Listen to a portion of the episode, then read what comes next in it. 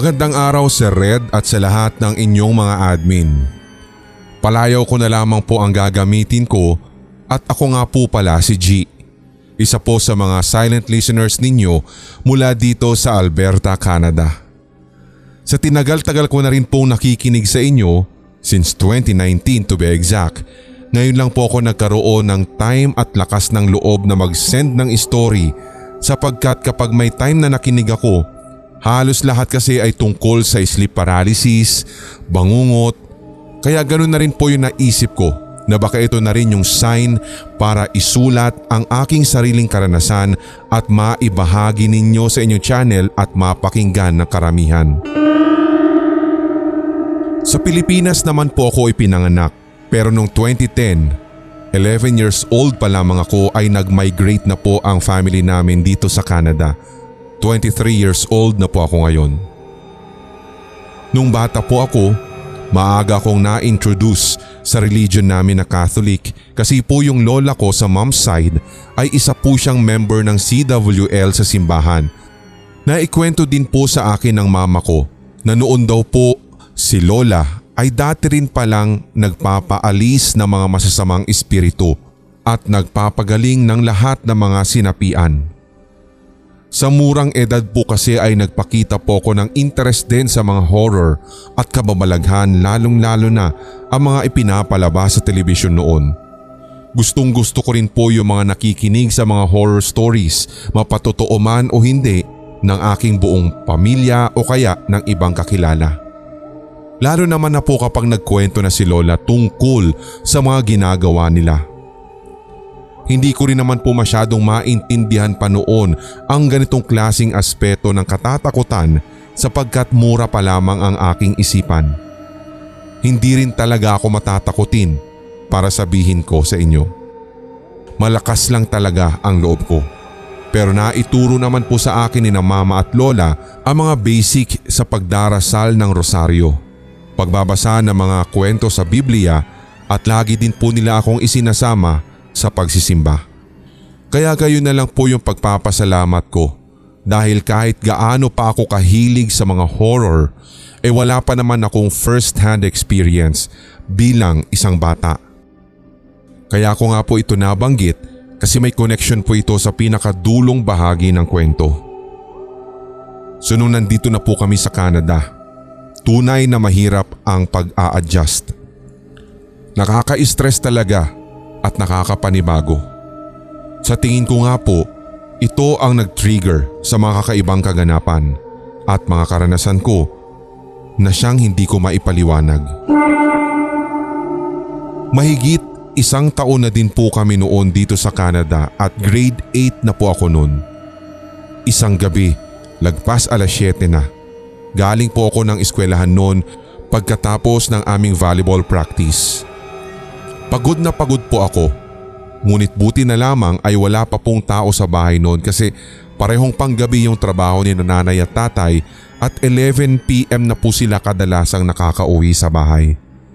So ang sabi ko, pwede siguro ako matulog ng kahit isang oras lang no. Yun, pwede.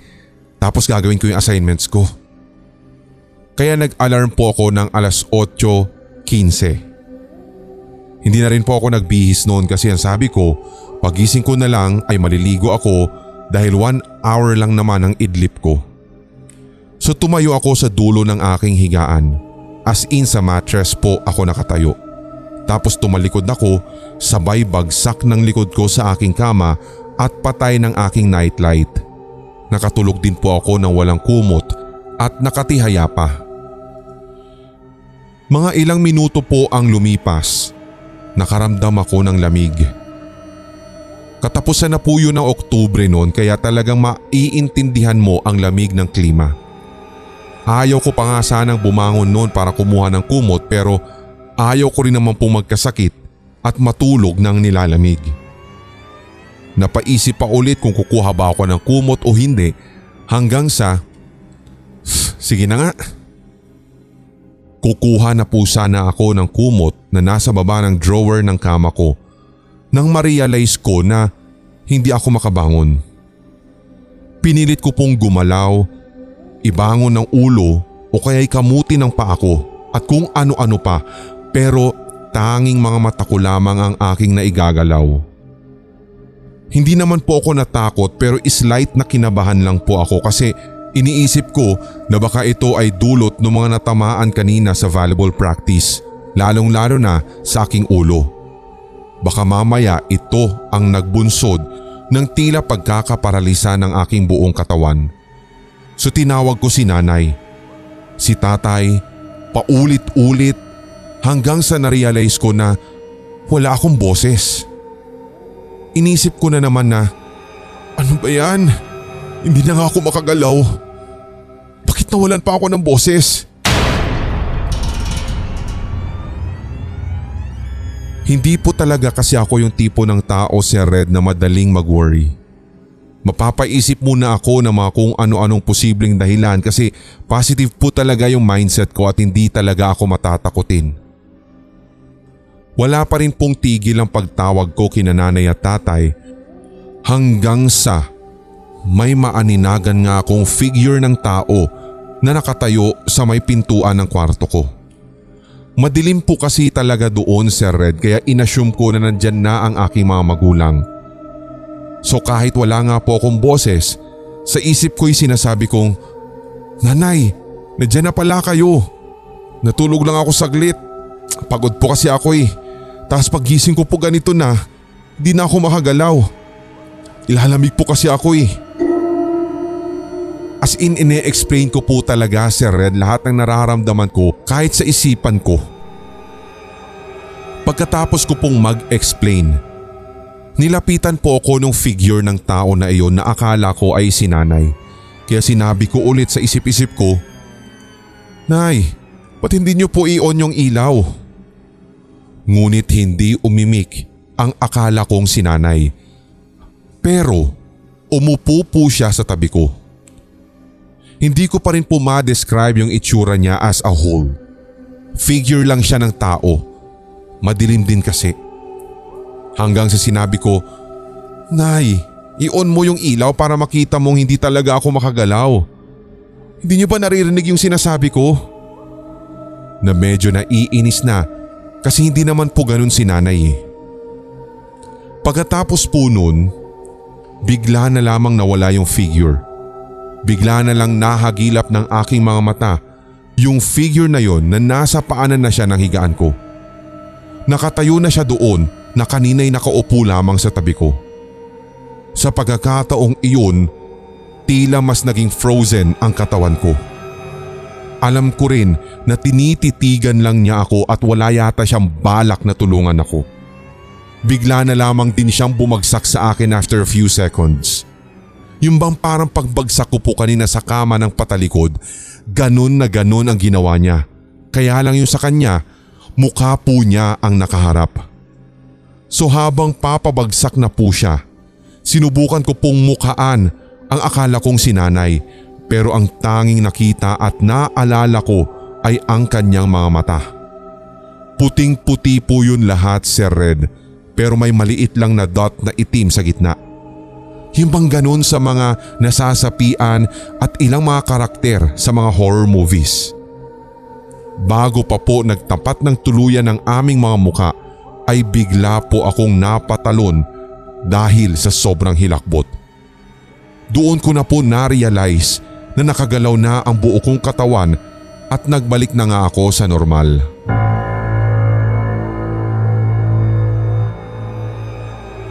Alam niyo po yung feeling na yung natutulog ka tapos nakaramdam kayo na parang nahuhulog at bigla ka nalang mapapabalikwas at magigising? Ganun na ganun po yung na-experience ko. Doon ko lamang po nalaman na panaginip lang pala yung akala kong paggising ko kanina. Nakakagalaw na ako noon at nakabangon na. Ilang minuto po akong nakaupo sa higaan at prinases ko talaga sa isipan ko ang lahat ng nangyari. Hanggang sa ilang sandali pa ay inilawan ko na yung nightlight ko.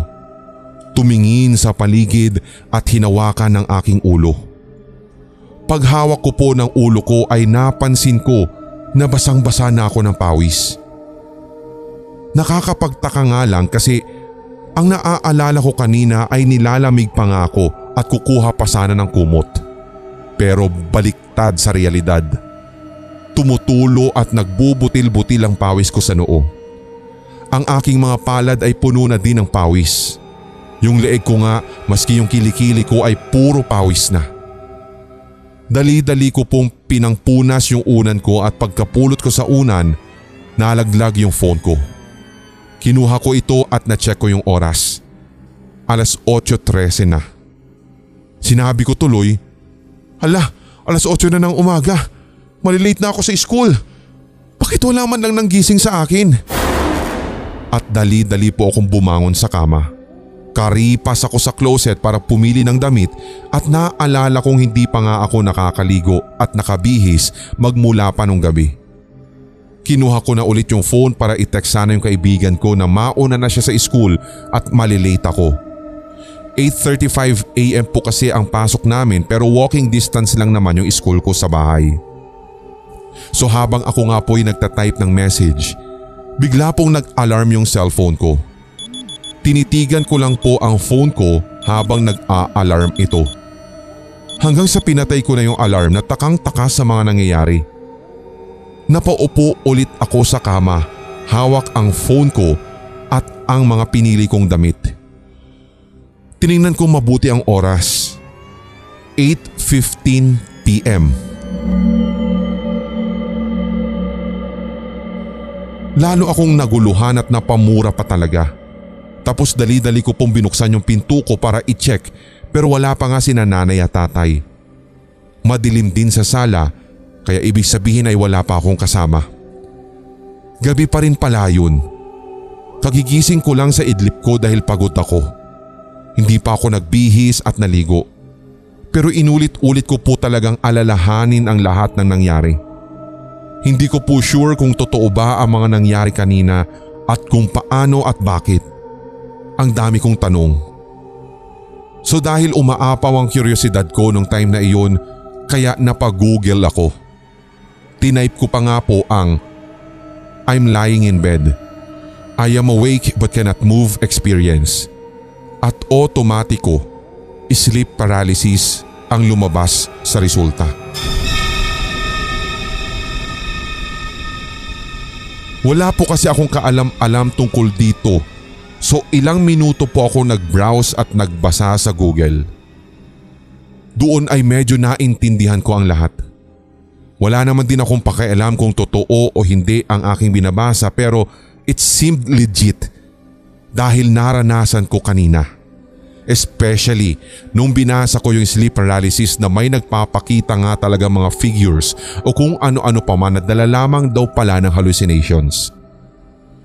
Pinilit ko po na ipagsawalang bahala na lang ang nangyari kasi madami pa akong assignment pero hindi po talaga ako mapakali at naisipan kong ikwento ito kay nanay. Habang ako nga po'y gumagawa na ng assignment nung gabi na din na yon, past 11 na rin po nang dumating si nanay, sinabi ko agad-agad na meron akong ikikwento. Tinipon at inalala ko po lahat ng nangyari at hindi ko po alam kung papaniwalaan ba nila ako o hindi.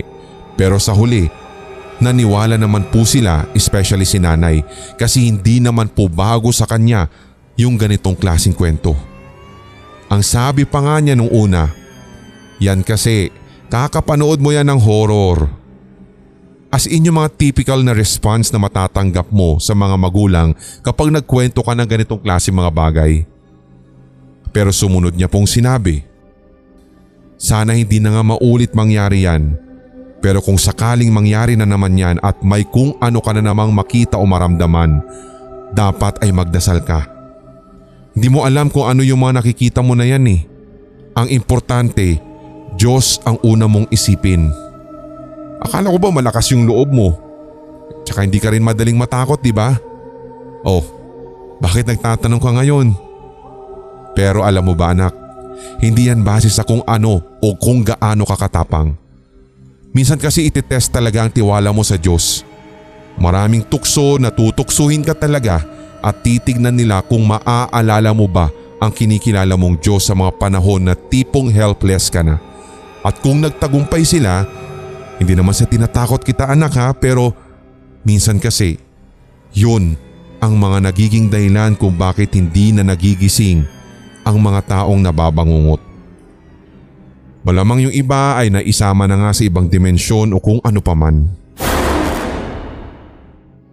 Hindi ko na rin po maaalala yung exact words ni nanay pero ganun ang kanyang ipinarating sa akin.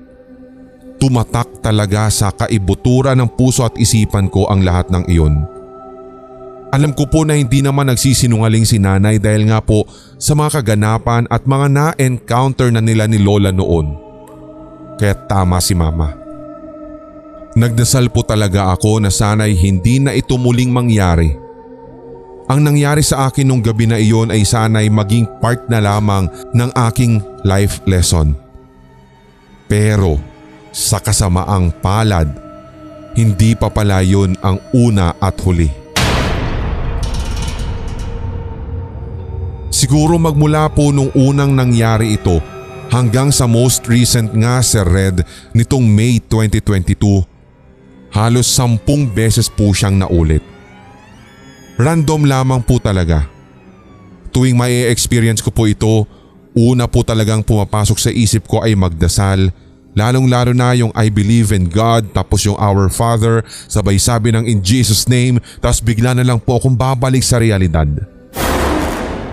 Nagpapasalamat po talaga ako sa nanay ko at maging sa lola ko dahil hindi talaga sila nagkulang sa pagpapaalala sa akin.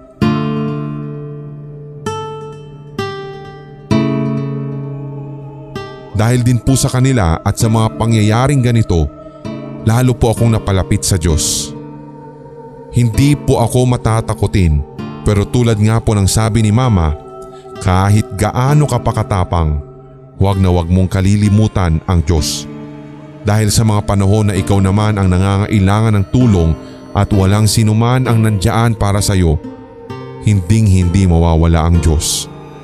Tawagin mo lang siya at ikay tutulungan. Pasensya na po si Red kung medyo napahaba ang kwento ko at sana kahit papaano'y naitawid ko po ng maayos ang aking pagsasalaysay. Thank you po sa pagbabasa kung mabasa man po ito. By the way, I really love your podcast at paminsan-minsan po sa YouTube, especially sa Ilakbo 24-7 po ako nakikinig. Sana ay wag po ninyong itigil ang pagbabahagi ng mga nakakatakot na kwento at ako naman po kapag nagkaroon muli ng time ay magsusulat ulit ng panibago at iba pang karanasan ko. With love, G from Canada.